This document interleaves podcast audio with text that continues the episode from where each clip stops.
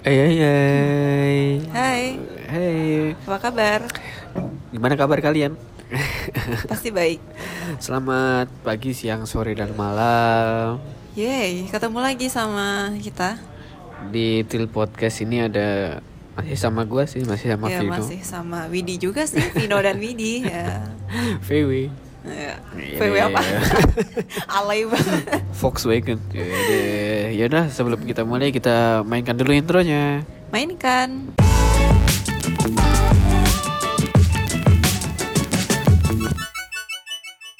Ya, eh, kita di ada di episode penghujung di season 2 ini ya.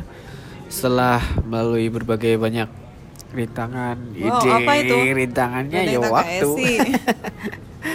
Ya, ya kita sebenarnya ada di episode 10 di penghujung season 2 ini sebagai penutup season 2 kita akan bahas Mm-hmm. apa nih? Kita akan ngebahas agak-agak galau sedikit Galau Enggak ya? sedikit Ah, galau lah ya, galau.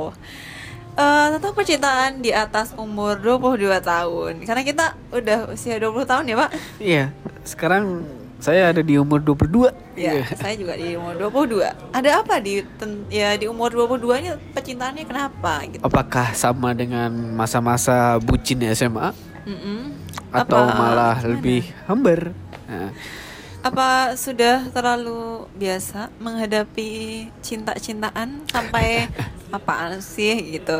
Dari level yang gimana gitu loh. sebelum masuk ke umur 22 sebetulnya ya. Hmm. Pasti lo pernah pacaran kan di bawah umur 22, misalnya SMA lah. Gue SMP. SMP lah ya, malah SMP. Dari SMP. Nah, waktu SMP itu definisi cinta menurut lo itu apa? Wah, definisi cinta waktu SMP dan SMA ya itu Nah, SMP SMA lah jadi Ya. satu. sangat-sangat ini ya em apaan ya sangat-sangat indah Ciela manis-manis aja gitu ya kayak FTV sinetron ya Jadi kayak semisal tuh dunia tuh milik kita berdua. iya yang lainnya Gak tahu apa. nyewa yang lainnya nyewa gitu kan nah definisi cinta itu kalau menurut gue ya di umur SMP SMA tuh Hmm. kayak gue selalu ada buat lo lo selalu ada buat gue ya terus ke mana-mana bareng Oh, apa-apanya kayak- romantis. kayak ini ya perangkok sama amplop ya. Iya terus. lengket banget ya. Lengket banget. Nah ketika lo menginjak umur 22 ada nggak perubahan definisi cinta menurut lo? Ada pasti ada. Gimana tuh? Ya nggak yang sebucin itu ya. Ya nggak bucin sih. Apa ya? Nggak yang se drama itu ternyata kalau diinget-inget waktu SMP dan SMA pacarannya alay banget ya kan nulis nama pacar di pantai ya kan Ah, ah, terus nulis nama pacar di IG. Oh ya, di bio ya. Ah, di bio, di Bio tulisannya, Twitter. bio Twitter, bio Line atau Hmm. apalah. Eh, semisal nama pacarnya Widi, jadi Oh, iya. namanya Widis. waduh wow merasa spesial gitu terus Merasa kalau spesial. dulu zaman BBM ya pakai apa profil picture-nya Ah, ah, pacarnya pacarnya. gitu Terus bionya namanya nama ceweknya, nama pasangannya Hmm. gitu kan. Ya, terus sekarang definisi Makin- cinta menurut lo apa? makin ke sini makin biasa Ya. makin ya udah cinta ya seperti itu maksudnya adalah eh, saling sayang iya tapi tidak berlebihan maksudnya sayangnya bisa ya santai-santai maksudnya dalam arti ya ikutin waktu aja ngalir aja gitu. Ngalir aja gitu. Mm-mm. tapi gue bingung sih kalau ditanyain apa sih arti cinta di usia seperti ini? Karena menurutku kita nggak melulu ketemu satu orang kemudian jatuh cinta pacaran seperti yang diidam-idamkan orang. Iya kan? Ah, kayak ya biasa aja. Aku udah di level biasa aja sama seperti itu kalau lo aduh batuk Aduh, bahas-bahas cinta nih kayaknya batuk nih. oh kenapa tuh? Kalau gue sih di umur sekarang ini ya yang namanya cinta tuh ya udah. Ah, apa sih cinta tuh? Iya kan ngerasa apa ya definisi cinta ini? Itu gue jadi bingung sendiri gitu kan. Mm-mm. cinta tuh apa gitu? Karena di umur sekarang ini gue berpikiran bahwa ya udahlah gimana sih caranya kita buat survive di ke depannya? Gitu kan. Mm-mm. Terus juga eh apa tuh namanya? Ya ya gimana sih buat survive ke depannya gitu bukan cuma ya pacaran sebagaimana wajarnya gitu. Misal kalau pacaran sewajarnya kan nonton makan bareng gitu kan. Terus mesra-mesraan di tempat umum terus mesra-mesraan di media sosial. Di fase gue sekarang ini ya gue menganggap cinta itu sesuatu yang harus dilakukan bersama untuk survive gitu Mm-mm. jadi bukan bukan sayang-sayangan lagi, bukan manja-manjaan lagi. Kayak gitu sih kalau menurut tapi lo punya pacar kan sekarang Punya. berapa Ya, tahun Ya, pacaran? udah lama jalan dua tahun sih sebetulnya. Ya terasa kerasa banget lah bedanya ketika awal pacaran dengan sampai sekarang ini gua yang sekarang ini cewek yang sekarang ini gua pacaran mulai semester berapa ya semester 4 tuh masalah jalan dua tahun gitu kan. Iya dua tahun benar dua tahun Ya kalau gue mikir di semester 4 tuh ya mirip-mirip mirip sama kayak SMA lah ya. Cuma lebih dewasa sedikit kalau mau pandangan gue kan. Ya nggak terlalu ini ya mengekang gitu iya jadi misal dulu waktu awal-awal pacaran tuh kayak lu nggak boleh kayak gini, Mm. lu nggak boleh kayak gini, lu harusnya kayak gini gini gini. Terus ya ya ya posisi posisi kayak gitulah. Terus ke sini semakin ke sini ya jadi gue berpandangan bahwa lo tuh berbuat berdasarkan tanggung jawab lo sendiri gitu. Lo punya lo punya hak, lo punya kewajiban ya. Ketika lo berbuat sesuatu ya tanggung sendiri risikonya Mm-mm. gitu loh jadi ya pacaran sekarang ini atau cinta sekarang ini menurut gue ya biasa-biasa aja kayak gitu kalau menurut lo sendiri gimana kalau punya pasangan Oh, kenapa gue selalu ketawa ya kalau ditanyain? gue statusnya adalah jomblo. Gue udah jomblo sekitar ini tiga tahun, tiga tahun setengah mungkin. eh gue nggak melulu apa ya kalau ditanyain soal cinta atau pacar, ya biasa aja. Maksudnya ya gue nggak melulu ke mana-mana harus punya pacar, ke mana-mana harus jalan sama pacar gitu loh menurutku udah di level ya udahlah bisa nanti bisa kapan aja. Pacar gampang kok kalau aku cari ya guys. Yang susah adalah gimana caranya bertahan dengan seorang gitu. Biar nggak bosen Iya, kayak gitu ya. nah dengan cinta-cintaan seperti itu bagaimana sih menjalan cara menjalaninya? Misalnya eh, lu deket sama seseorang Hmm. terus apakah lo langsung menerima? Apakah ada seleksi khusus? Kayak wow seksi khusus ya. CPNS wow seksi khusus.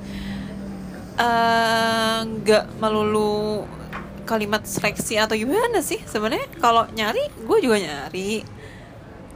Banyak yang mendekat ya alhamdulillah. Cuman nggak tahu kenapa kayak mungkin ya mikirnya adalah aku mikir buat ke depannya gimana. Jadi kayak nggak serius atau cuman ini cuma PDKT doang. Cuman ngajakin jalan ngajakin ngopi ya udah fine aja gitu loh. Udah di dalam level yang kamu mau datang silahkan mau pergi silahkan gitu. Mau ngajakin serius ya udah ayo kita belajar. Tapi kalau misalkan salah satu mau mundur ya udah. Pasrah. Pasrah banget. Pasrah banget. Pasrah banget. Tapi bukan berarti aku nggak yang menutup hati atau apa ya. Cuman mungkin belum belum dapat aja gitu belum dapat yang pas gitu Iya, yang belum klik. bener-bener ngeklik banget di hati aku sampai aku galau nangis nangis ayo dong gini gini enggak belum sih belum sampai yang kayak selevel itu. Mungkin masih dalam perjalanannya menuju hati masing-masing. Kalau itu kan gimana cara lo menjalani yang namanya cinta lah ya. Mm-mm. Nah, terus semisal nih, lo udah punya pasangan, lo udah misalnya udah nemu pasangan, udah pacaran. Terus kan udah umur 22 plus nih, Yep. 22 ke atas. Apakah rasa cinta lo sama kayak waktu SMA atau akan berubah?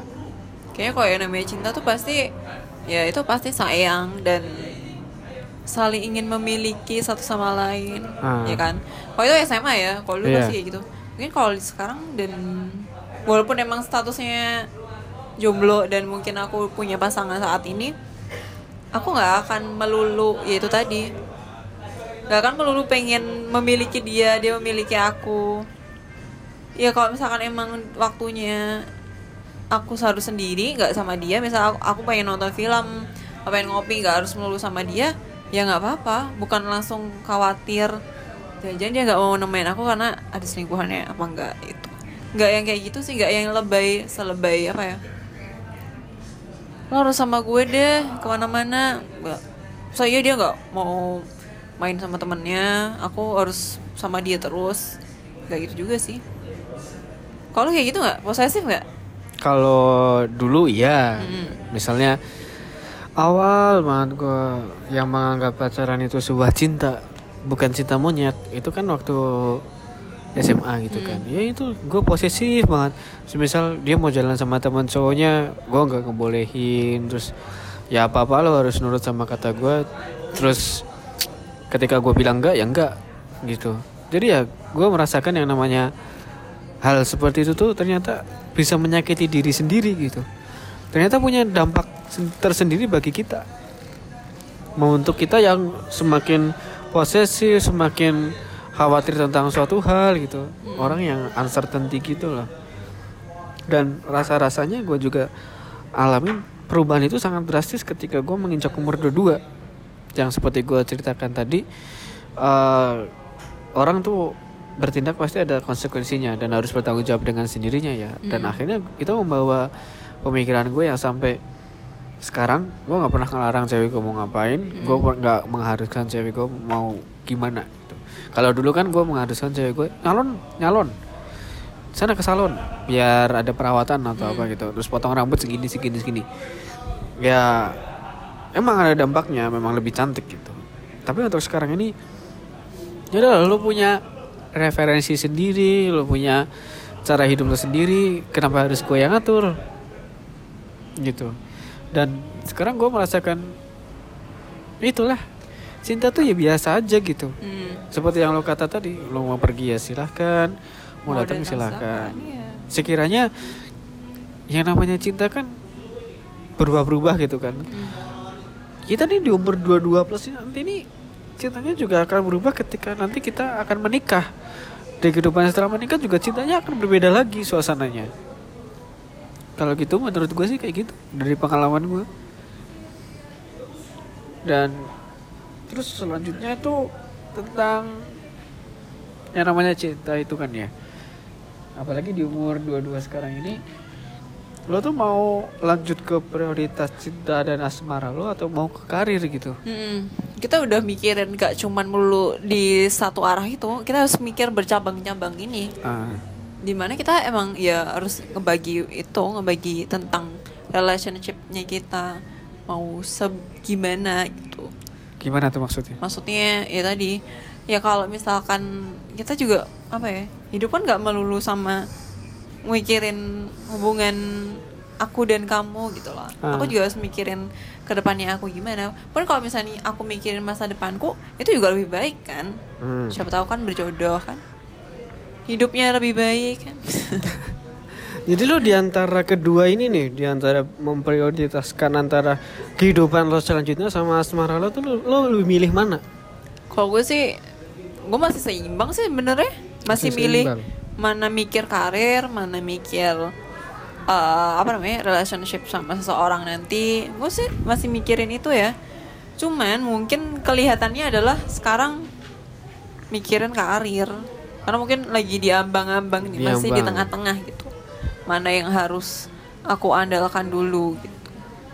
Kalau kalau gue sendiri sih ya yang sedang menjalani yang namanya relationship gitu kan ya, ya ada sih rasa rasa rasa cintanya itu ya berkurang sedikit demi sedikit sedikit demi sedikit yang sampai pada porsinya tuh ya udah biasa aja gitu lalu jadi pacar gue ya udah mau apa lagi gitu kan? Apa yang mau dia achieve paling juga targetnya menikah nikah nikah. Ya itu nanti bisa dipikir nanti gitu kan. Karena tipe orang tuh berbeda-beda. Kayak semisal gue tipe orang yang eh, mementingkan karir gitu.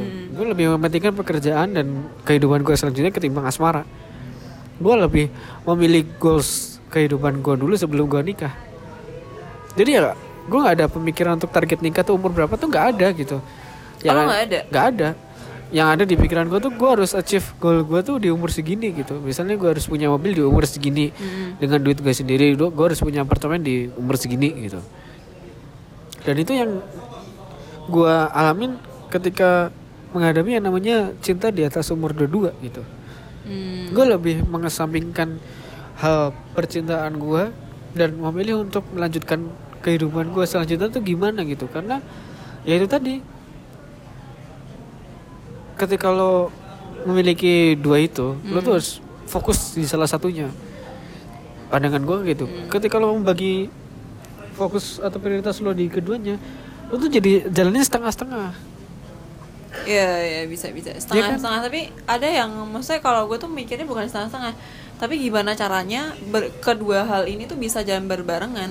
Walaupun nanti tiba-tiba gue mikir kayak oh udah deh mikirin karir dulu nggak apa-apa gitu mikirin relationship tuh nanti aja Iya atau sih. bahkan ada orang mikir kan yang penting karir gue jalan relationship udah deh bodo amat terserah kalau misalkan gue dapet uh, relationship yang bagus itu adalah bonus gitu adalah bonus dari usaha dari usaha keras gue gitu Jadi ya beberapa orang memiliki prinsip yang berbeda dan prioritas yang berbeda dan bagaimana mereka melakukannya gitu kan. Hmm. Nah, oke lah kalau semisal ada orang yang kayak lo tadi misalnya dijalani berbarengan, terus juga ada orang yang seperti gue tadi yang memprioritaskan kehidupan selanjutnya ketimbang asmaranya. Hmm. Yang terpenting adalah bagaimana kita itu tidak terjerumus dalam yang namanya cinta yang terlalu berat dan menyusahkan kehidupan kita di, selanjutnya gitu. bener-bener dan ketika lu udah punya penghasilan sendiri misalnya lu tuh juga harus punya strategi gimana kehidup lu tuh harus bisa, bisa survive 10 20 tahun kemudian. Jangan lo ibaratnya udah punya pasangan terus totalitas banget sampai lo tuh nggak mikir gimana selanjutnya gitu. Terus gimana membagi keuangan lo gimana lo membagi waktu gitu kan. Hmm, Yang bedanya di usia yang sebelum 22 tahun tuh ya kayak gitu ya. Udah mikirin semuanya gitu. Iya. ke depannya gimana? Kalau umur di bawah dua-dua kan ya lu masih tanggungan orang tua, lu punya duit juga dari orang tua. Jadi ketika lo menghadapi sesuatu ya misalnya kekurangan duit juga tinggal minta gitu kan. Tapi ketika lo di atas umur dua, dua-dua kalau habis duit mau minta siapa? Gitu. oke paham sih paham paham Ya kan? Nah, terus lo ya kayak gitu lah lu tuh jangan terlalu kita tuh nggak boleh terlalu terjerembab dalam suatu hal gitu. Kita terjerembab dalam misalnya tadi prioritas melanjutkan kehidupan contohnya karir gitu kan. Hmm. Kita juga nggak nggak boleh terlalu berlebihan gitu yang namanya nanti lupa akan kodratnya seorang manusia itu seperti apa gitu.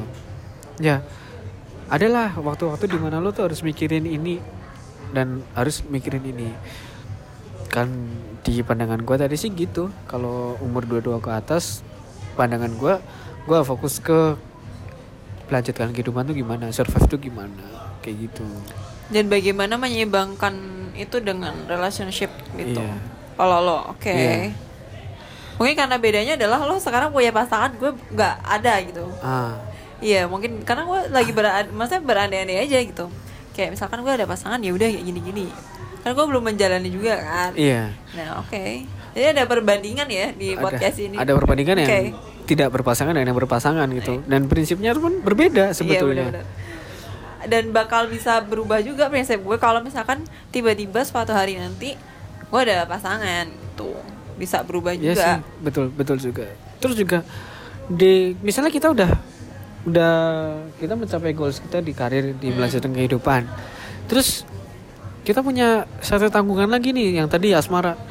Terus ketika semisal kita memutuskan untuk menikah juga prioritas kita dalam cinta itu berbeda. Kayak kayak tadi itu tuh waktu kita diskusi lo nyebutin ketika misalnya gue pulang kerja terus gimana tadi? oh jadi itu sebenarnya udah di level di nikah pernikahan ya Heeh. jadi gimana caranya kita eh mengetahui apa ya namanya gue lupa deh kebanyakan ngobrol nih. Ini dia langsung ke pertanyaannya aja. Ketika kita udah menikah eh lo misal pulang kerja lo cowok kan Ah. gue cewek gini. Ya pemikiran beda pasti. Eh, lebih milih mana? Minum buat minum eh, minum minuman buatan istri atau ibu? Pertanyaannya adalah gitu. Kalau misalnya kalian tinggal baru habis nikah tinggalnya bareng sama ibunya si cowoknya atau mertua? Hmm. ini sebenarnya pertanyaannya ke cowoknya sih. Ya ibunya aja deh. Misal kamu pulang dari kantor capek terus pas pulang eh, kamu dibikin minum sama istri kamu sama ibu kamu dengan berbarengan. Mana yang kamu pilih? Minum punya istri duluan atau punya ibu kamu? Kalau. Vino milih mana? Kalau gue milih istri gue kenapa? Karena ya karena ya jujur jujur aja gue kurang deket sama ibu gue hmm, jadi ya dari background gue sendiri ya akhirnya gue milih istri gue gitu. Kayak gitu sih. Gue pernah nanya ke seseorang juga eh, dia lebih milih punya istri karena bukan karena dia nggak deket sama ibunya bukan. Karena kalau eh dia lebih milih punya ibu punya Ah. ibu. Karena kalau misalkan eh, istrinya marah dia masih bisa ngomong ke istrinya masih bisa apa ya masih bisa menenangkan pikiran istrinya gitu. Kalau misalkan si istrinya marah terus em, ini sebenarnya ilmu yang tidak biasanya diobrolkan. Jadi kenapa ada dua pilihan ini dan em, kalau misalkan lo milih punya istri kemudian ibu lo berpikir wah saya udah bikinin minum buat anak saya pulang kerja. Jadi kan biasanya saya juga bikinin dia minum kok ini nggak Ah. diminum malah milih punya istrinya. Nggak ngargain banget sih dibikinin minum sama ibunya. Ketika lo milih minum istri lo eh ketika lo milih minum dari ibu lo istri lo akan berpikiran kok suami aku milih punya ibu sih? Kan aku udah bikinin capek-capek. Akan ada tabrakan ego di situ di dalam satu rumah ini gitu. Itu yang nggak kebanyakan orang tahu. Cuman karena minuman doang loh ego tuh bisa bisa apa ya bener, bisa berantem gitu kita nggak bakal pernah tahu di mana tingkat ego orang tuh seberapa ya seberapa sabar gitu. Sebenarnya eh, jawabannya tuh gampang sih. Gimana caranya kita eh, mendamaikan ego masing-masing? Kalau misalkan emang menikah sudah menikah dan kemudian ada rencana buat eh, tinggal gue akan lebih menyarankan ini dari sisi eh, apa ya namanya anak psikologi semester akhir ya. Em, akan menyarankan lebih baik mending ngontrak rumah. Kita nggak akan pernah tahu kalau misalkan kita eh, apa namanya satu rumah sama ibu dan mertua akan terjadi seperti apa. Akan ada tabrakan ego seperti itu kah? Itu cuma hal simpel loh padahal. Gitu. Jadi ya tapi kalau misalkan emang misal ibunya sakit atau Ah. apa ya nggak apa-apa tinggal bareng ternyata ribet juga ya Ribet. percintaan di atas umur dua-dua ya nggak seindah yang orang bayangkan Iya, eh tapi btw kenapa kita ngomongnya dua-dua? Apakah dua-dua ini 22 tahun ini eh apa namanya harus sudah nikah? kah? Enggak ya. Kita enggak kita ngerasanya bahwa ngerasa nggak sih sekarang usia itu jadi makin mundur.